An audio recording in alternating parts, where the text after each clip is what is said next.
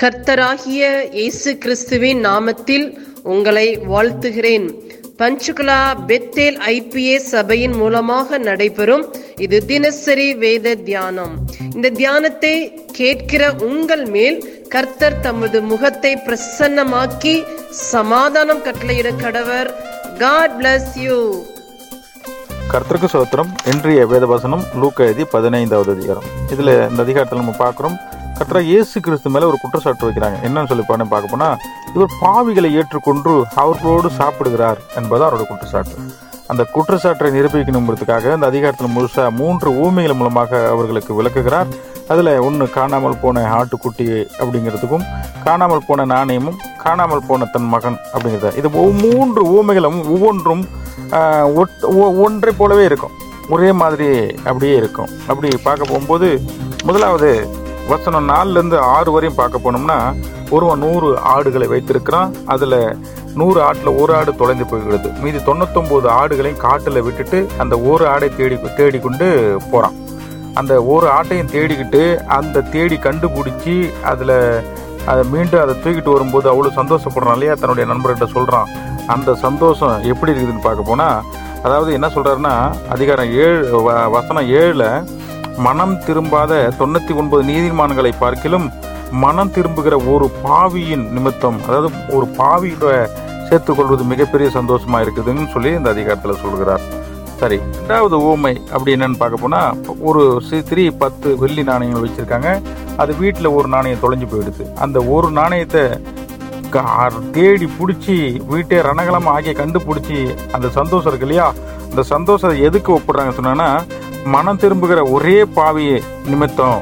ஒரு பாவி மனம் திரும்புறான்னா அந்த பாவியின் சந்தோஷம் எப்படின்னா அந்த சந்தோஷம் தேவனுக்கு முன்பாக தேவ தூதர்களுக்கு முன்பாக இருக்கிற சந்தோஷத்துக்கு ஒத்தா இருக்குங்கிறார். சரி மூன்றாவது ஊமை என்ன அப்படின்னு பார்க்க போனோம்னா வசனம் பதினொன்னுல இருந்து பத்தொன்பது வரையும் பார்க்க போனோம்னா இரண்டு குமாரனை பெற்ற ஒரு தந்தைகிட்ட அந்த ஊமையை சொல்கிறாரு அதில் கடைசி இள- இளைய மகன் வந்து என்ன சொல்கிறான் எனக்கு இது இந்த வாழ்க்கை எனக்கு பிடிக்கல.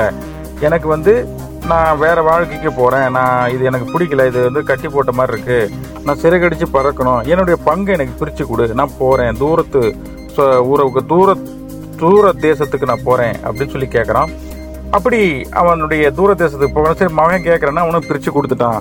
பிரித்து கொடுத்துட்டு அங்கே போயிட்டு துன்மார்களோட சேர்ந்து தீய பழக்க ப- ப- பசங்களோட சேர்ந்து தன்னுடைய சொத்து இருக்கிற பணத்தை எல்லாத்தையும் அழிச்சிட்டு ஒன்றும் இல்லாமல் போயிடுறான். அப்போது அவனுக்கு சில பசிகள் ஏற்படுகிறது.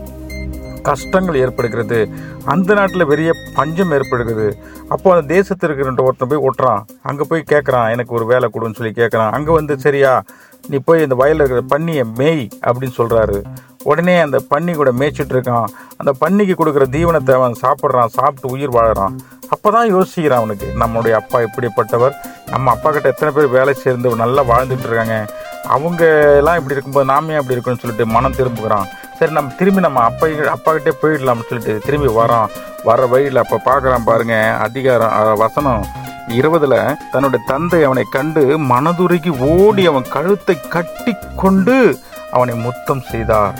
அது மட்டும் இல்லை அவனை உயர்ந்த வஸ்திரத்தை கொடுத்து கையில் மோதிரத்தை கொடுத்து காலில் பாதரசத்தை போட்டு ஒரு கொழுத்த கன்று குட்டை அடித்து விருந்து வைக்கிறான். பாருங்க இன்னைக்கு நம்ம நம்ம தன்னுடைய அப்பங்கிட்ட கோயிச்சுட்டு போனால் திரும்பி வரும்போது அப்பன் எப்படி தன்னுடைய மகனை ஏற்றுக்கொள்கிறானோ அப்படியே இன்னைக்கு நிறைய பேர் நம்ம சபையை விட்டு போகிறாங்க வரும்போது ஆண்டவர் அவரை இரு கை கூட்டி சந்தோஷத்தோடு வரவேற்கிறார். மனம் திரும்பி அவர்களை அரவணைக்கிறாங்க இந்த வசனத்தை கொடுக்குறது அது மாதிரி இன்னைக்கு நாம் இருக்கிறோமா? நம்மள்ட்ட எத்தனை பேர் நம்மகிட்ட விரோத தட்டி போகிறவங்க திரும்பி மனம் திரும்பி வராங்க நம்ம ஏற்கிறோமாங்க வசனத்தை உணர்த்துகிறது. சரி இந்த வசனத்தை முழுசும் படிப்போம் தியானிப்போம். கற்று தமிழ் தம்மை ஆசீர்வதிப்பாராக. ஆமே இயேசுவின் நாமத்தினாலே இந்த வசனத்தை கேட்கிற ஒவ்வொருவரையும் நீர் ஆசீர்வதிப்பீராக. உன்னி வேதத்தின் ரகசியங்களை அறிய ஆவிக்குரிய ரகசியங்களை அறிய எங்கள் கண்களை நீ திறந்தருளுவீராக. இயேசுவின் மூலம் ஜெபம் கேளும் நல்ல பிதாவே. ஆமேன்.